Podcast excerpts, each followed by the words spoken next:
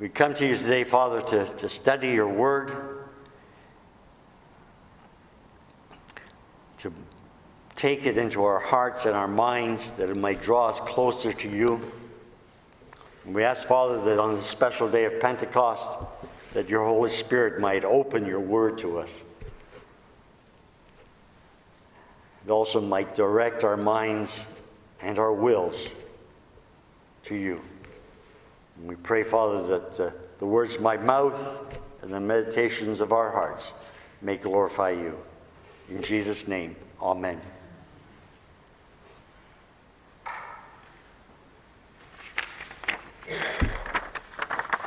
When the day of Pentecost arrived, they were all together in one place.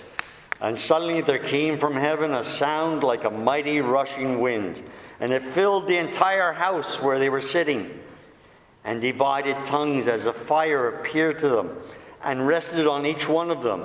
And they were all filled with the Holy Spirit and began to speak in other tongues as the Spirit gave them utterance.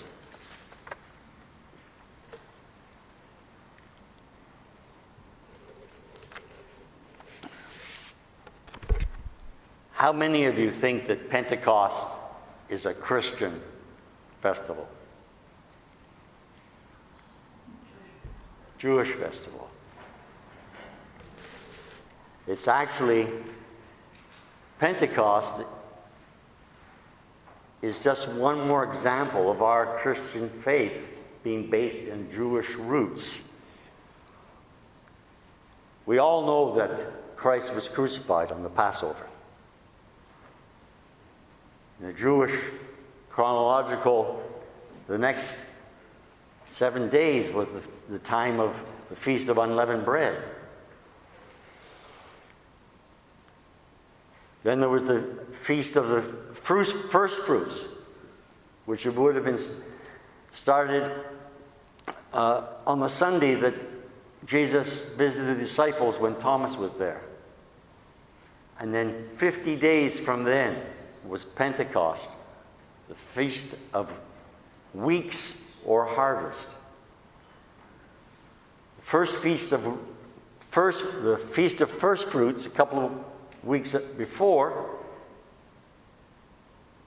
was because of the harvest of barley the very first crop that would mature. And this one is the harvest of wheat. And how did this power this um, uh, writing in Acts 2, how did it end? In 41, in verse 41. And many and thousands came to the Lord. The wheat came to the Lord on Pentecost.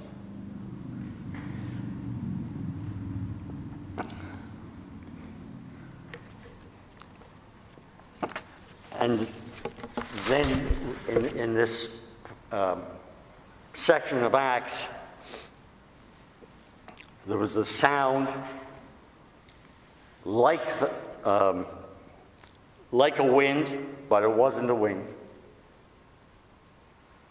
There was flames that weren't flames.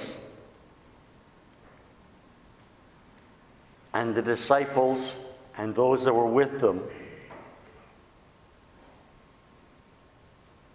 were astonished at what was going on around them. But even more to their astonishment, they started speaking in languages that they didn't know. But what you say, why would this happen? How come I haven't heard this wind that's not a wind or seen these flames that aren't a flame? But again, it goes back when we read our Gospels and our epistles, especially, and when we're coming to the Lord and we read it, we know that the result of us coming to the Lord is that we will be indwelt with the Holy Spirit. But the Jews and the disciples were Jews, and the families that were with them There were 120 in that room. It wasn't just the 12 disciples. They hadn't had that experience. They didn't understand it. God had to get their attention. And He did. And He also got the attention of all those that were outside. Because they too heard this wind that they couldn't see. And they would know Jerusalem is dry. So if there was a wind rushing through Jerusalem that sounded that loud, the dust would be kicked up. But there weren't. And then these 120 people came out of this room and started talking to each one of them in the language of his birth.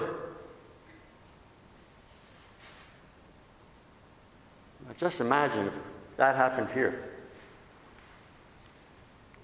All of a sudden, there was a sound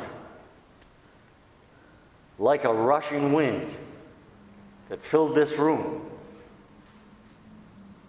But it also filled Pointe-Claire.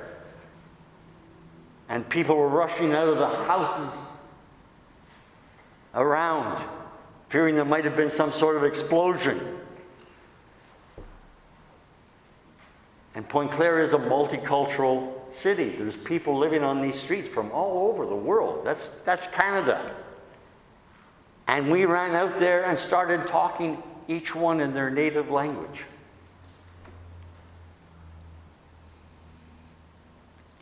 That's what happened here.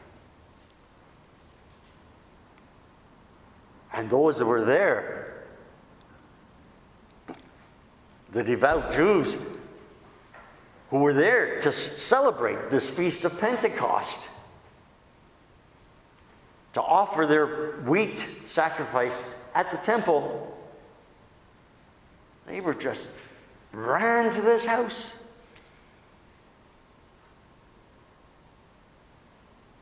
Amazed. If they were from Newfoundland, they probably were gobsmacked. Gob, gobsmacked, okay gobsmacked. But what happened from there? Some of them, the more uh, cynical of the crowd, said, "Oh, they were, they're drunk." And Peter, the same Peter on the Sea of Galilee several weeks ago when Jesus said, Peter, will you give your life for me? Peter could only answer, Jesus, you know that I have affection for you. That's St. Peter. Gave a sermon that I'm just, it's awesome.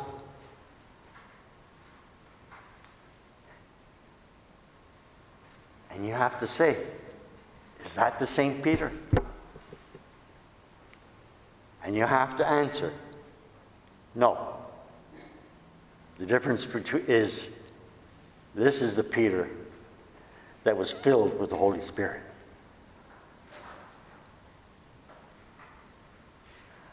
And that's where we're going to stop for today, as far as the Bible selection. Because that's filled with the Spirit,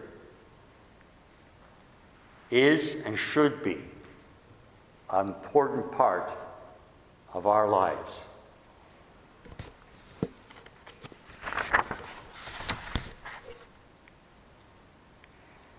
Some may ask, but okay, back on that first Sunday after the crucifixion, when Jesus came to the 11 disciples, or the, actually the 10 disciples, because Judas was no more and Thomas wasn't there,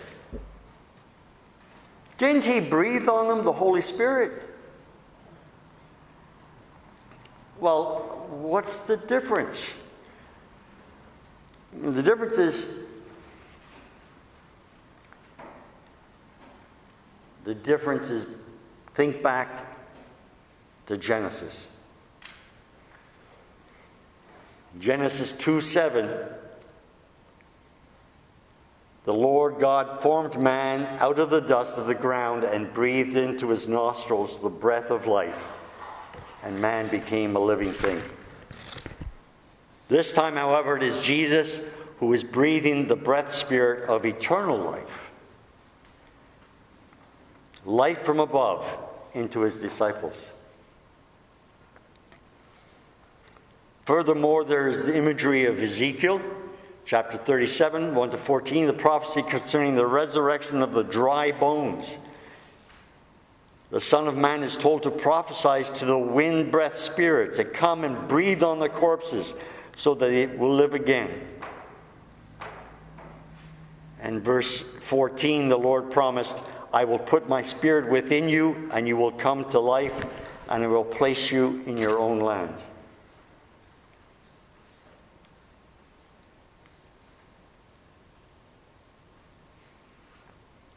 And when we declare that we have accepted that Jesus is Lord and Savior,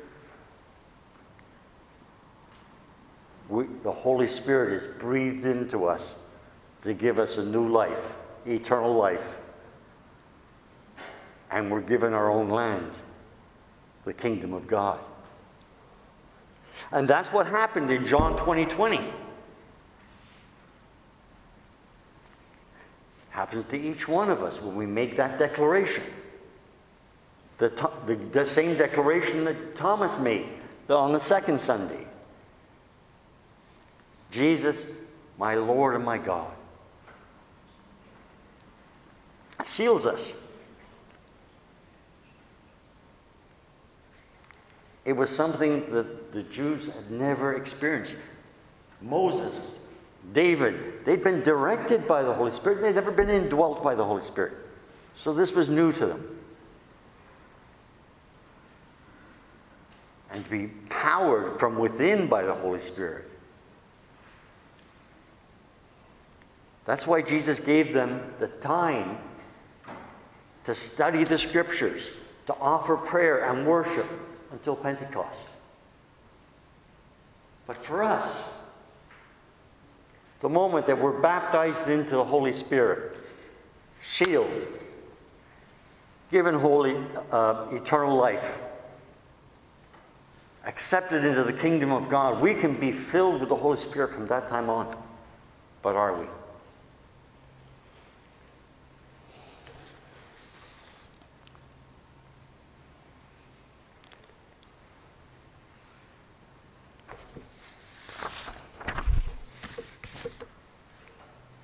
In Ephesians 5 8, Paul writes, Be not drunk with wine wherein, wherein is excess, but be filled with the Spirit.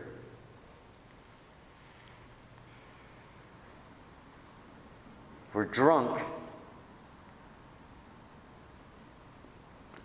We've lost self control. We can't control our, our ourselves, our self control is given to something else. Paul uses drunkenness as a comparison to, to being filled with the Holy Spirit. But you can take anything that causes us to hand our self control over to something that is of utter no benefit to us in our walk with Christ. It could be drugs, it could be a deep desire to, for money. It could be for, for um, anything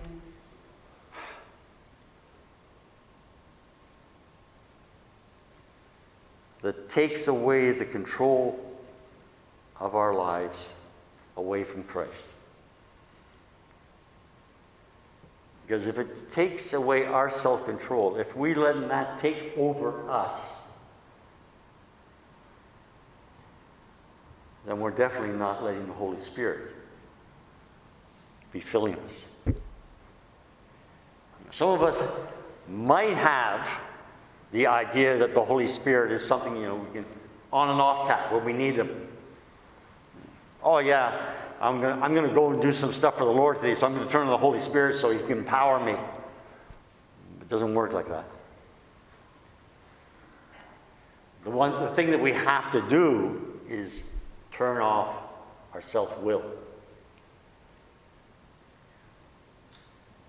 To give our will to the Holy Spirit so that we can do God's will.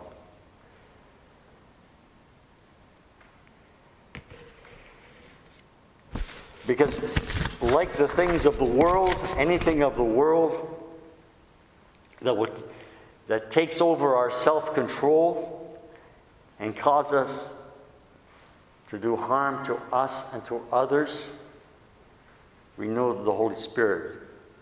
When we take our self control and say, Holy Spirit, here, my will is your will because I want to do God's will. We know that that, that handing over of self control will cause benefits to us and to others. And you know, we really we don't have a choice. Because the verb be filled is a command. It's not a if you want to. When you get around to it, if you want to be filled with the Holy Spirit, go on, you know. He's there waiting for you. Just open the tap. It's a command to be filled with the Holy Spirit. And it's also present tense. So that when Paul wrote it to the Ephesians, he was writing to them to be filled at that time. And as we're reading it, it's still in the present tense. So it's telling us to constantly be filled with the Holy Spirit. You might say, keep on being filled.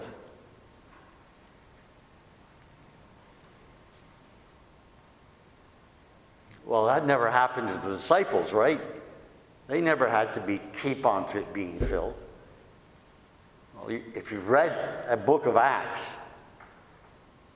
you know that at different times it records them being filled with the Holy Spirit.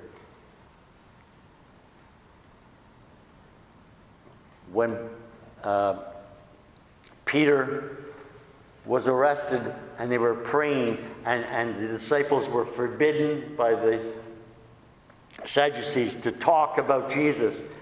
The disciples were praying together for boldness to step out and be witnesses of Christ. There was a, this was a new need for them. So, once again, they were filled with the Holy Spirit, using different parts of their gifts to step out boldly in the name of Christ. And there'll be times in our lives where the Holy Spirit will be leading us into something like, Lord, I have never done that before. And the Holy Spirit will say to you, Yeah, but I have.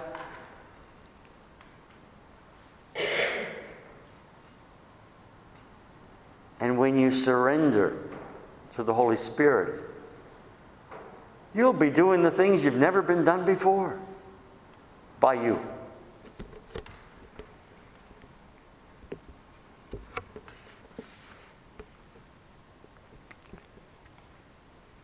I can think of at least three or four other occasions in the book of Acts where it says that they were filled with Spirit to be empowered to do different things that they would never have thought of doing on their own.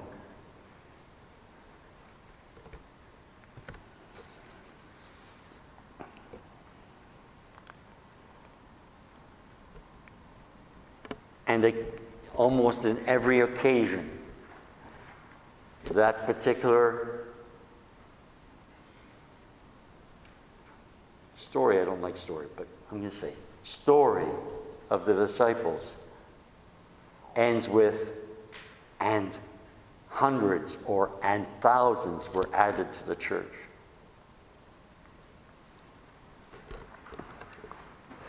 You know, the Holy Spirit is there if we've declared that Jesus is, yes, definitely our Lord and Savior, and the Holy Spirit is within us.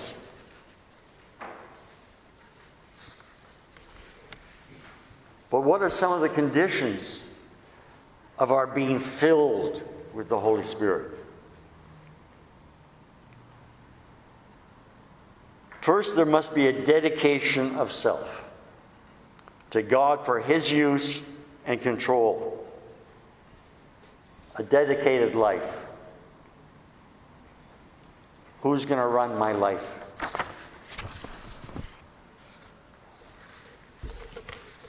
And us, because we are still not in our glorified bodies, and we have made a decision of repentance and turning away from the world and turning to God. So, putting our old sinful nature behind us, but still occasionally sin will creep in there. Individual acts of sin. And that interferes and that grieves the Holy Spirit. So we have to rededicate our lives.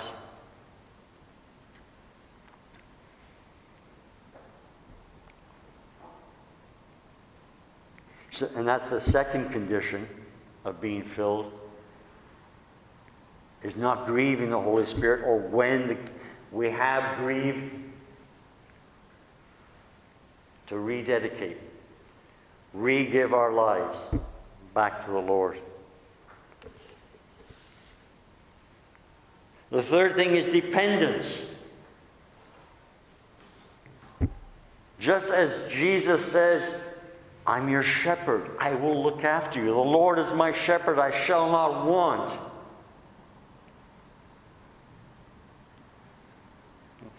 Being filled with the Holy Spirit is the same as walking with the Holy Spirit.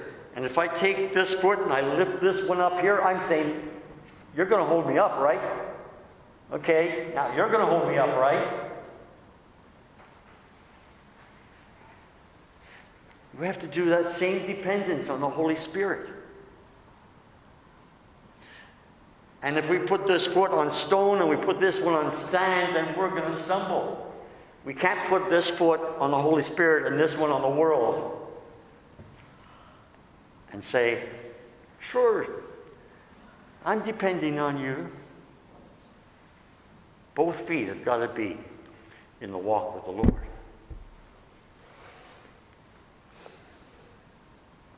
Trusting in Him.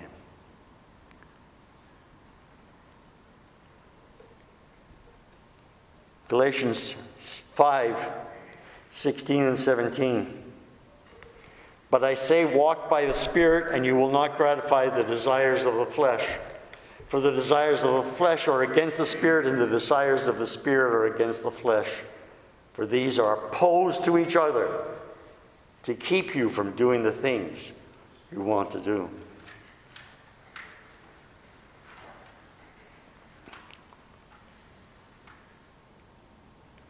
What are the results of being filled with the Spirit?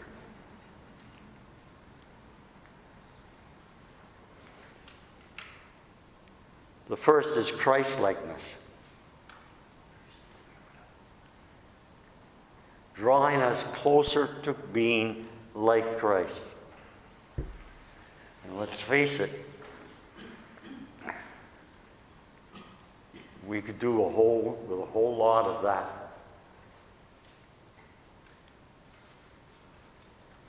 Just in our reaching out to the world.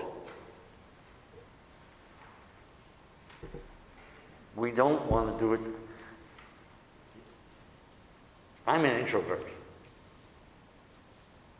Except when I'm talking about the Lord, I'm really an introvert. Like, give me a book or, or something and just sit me in a corner. I'm perfectly happy. Don't have me talking to strangers. Except it's about the Lord. But many of us might be in that situation. Or we don't, I don't know about that guy. He's not from my walk of life. I don't really want to deal with him. The Holy Spirit deals with all kinds of us like that. And imagine if Christ had come into the world and then not said another word, not done another thing, where would we be now? Imagine if his disciples, after the day of Pentecost, had said, Okay, thank you, Lord. We've got the Holy Spirit now. Now we'll just go back to our day jobs. And not dedicated the rest of their lives to putting the word of the Lord out there to the lost.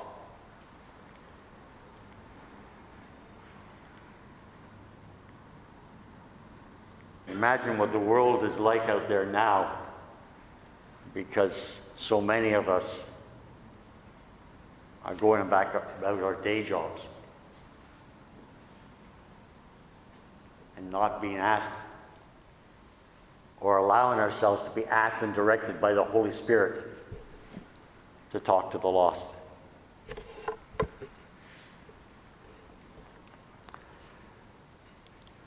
The second result of being filled with the Spirit is how it affects our worship and our praise.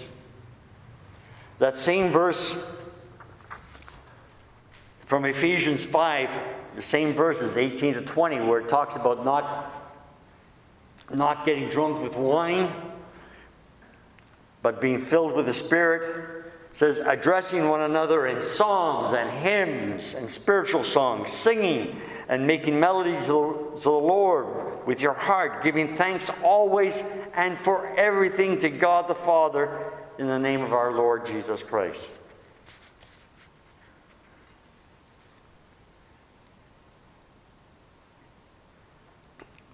The third is submissiveness.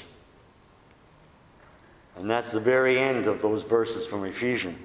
Submitting to one another out of reverence for Christ not submitting to each other out of reverence for each other because somebody is better than me or whatever, or stronger, or more capable, but submitting out of reverence for Christ. Being filled with the Spirit in this submissiveness creates a harmony between husband and wife, between parents and children, employers and employees. And if we try to grab it back and put it under our own self control and create disharmony. And the fourth result of being filled with the Spirit is service for the Lord. What kind of service? Service which, in the power of the Spirit, uses one particular, one's particular combination of spiritual gifts, or more specifically, that will result in people coming to the Lord in salvation.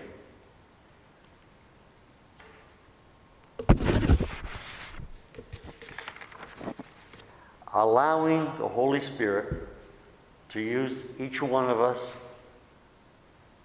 according to the gifts, specific gifts that He has given to each one of them, of, of us, and the combinations thereof to go out in the world and take the gospel to the lost. And you know what? If we were all right now filled with the Holy Spirit to go out and do that, we'd all be doing it different ways.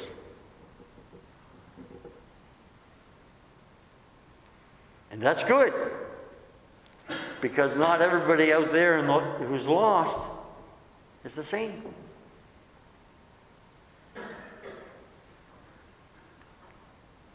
If we don't allow ourselves to be led by the Holy Spirit to use those gifts, and He'll use different ones at different times.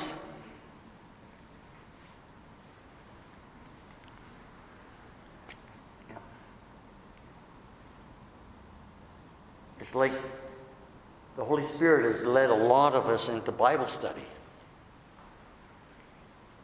But if we, all we do with that Bible study is increase our head knowledge, but be unlike the, Holy, the, the, the disciples who followed the leading of the Holy Spirit and took that head knowledge and gave it out to the lost. You know, it's as if we're saying, like, okay, well, if we do lots and lots and lots of Bible study, then we're going to get better, we're going to get more Christ like, and we'll get closer to God which is only as good as it goes because the second thing I said is Christ like, and Christ like, Christ gave to the world, gave to the lost.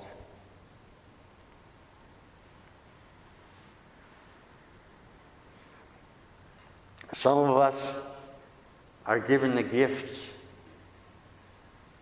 of hospitality.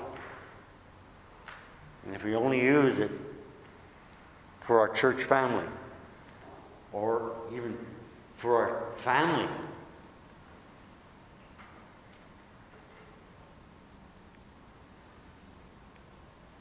We're an in group here. We know each other. It's great to have fantastic potluck suppers and teas and everything else and um, um, retreats when we did, summer retreats when we had them up on the lake at Barry's and, and Doe's. But how, what would be like if next time we do that, each one of us would invite to come along with us somebody not from the church family?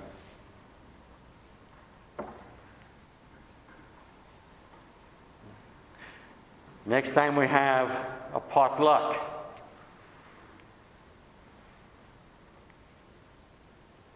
maybe ask the leaders look, can you give us a half hour between the end of the service and the start of the potluck? Because we want to go and pick somebody up, bring them back. They wouldn't come to the church service yet. We're, we're going to work on them for that, but they might come to the potluck. And they can see the people that are walking in the Lord. And maybe the Holy Spirit will work on them. Will heart, their hearts will be opened.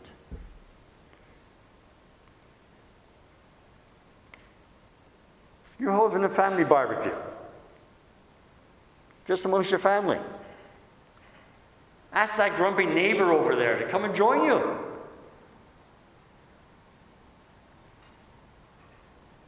pray that the Holy Spirit will work on his grumpiness. So when he goes back across the street afterwards, he'll be a little bit less grumpy and a little bit, bit more open to your speaking to him about the Lord. Now, I can stand here all afternoon going through all sorts of gifts, but I think you're getting the idea. We have to dedicate our lives and hand our will over to the Holy Spirit. Uh, did everybody pray the Lord's Prayer when we were doing it this afternoon? Our Father in heaven, may your name be revered. Let your kingdom come Let your will be done on earth as it is on heaven. Let your will be done. We're asking God the Father to enable the Holy Spirit to do His will through us with that sentence.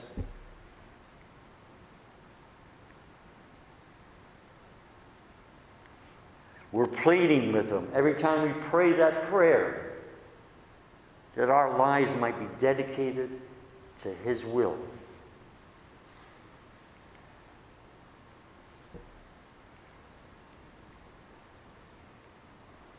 Every time. And that's how His kingdom will come.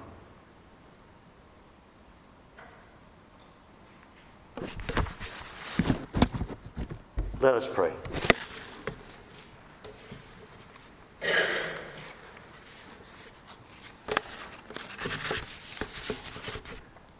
Father, we thank you, Father, that you loved us so much that you sent your Son to die for us.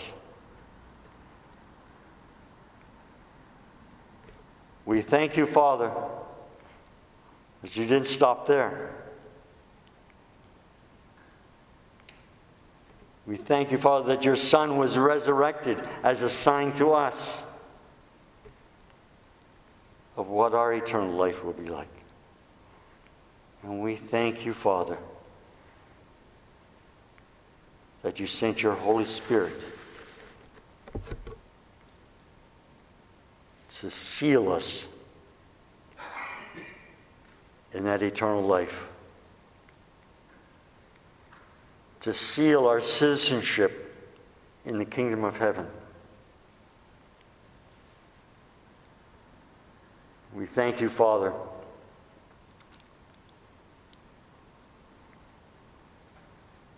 That your Holy Spirit can guide and direct us and empower us to do your will.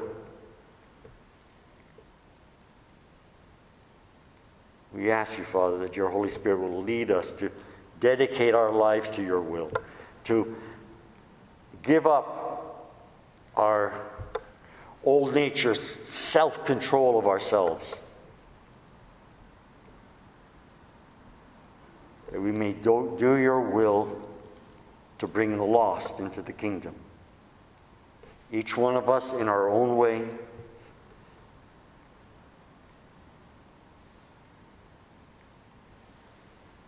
That your kingdom may come and that your name may be revered.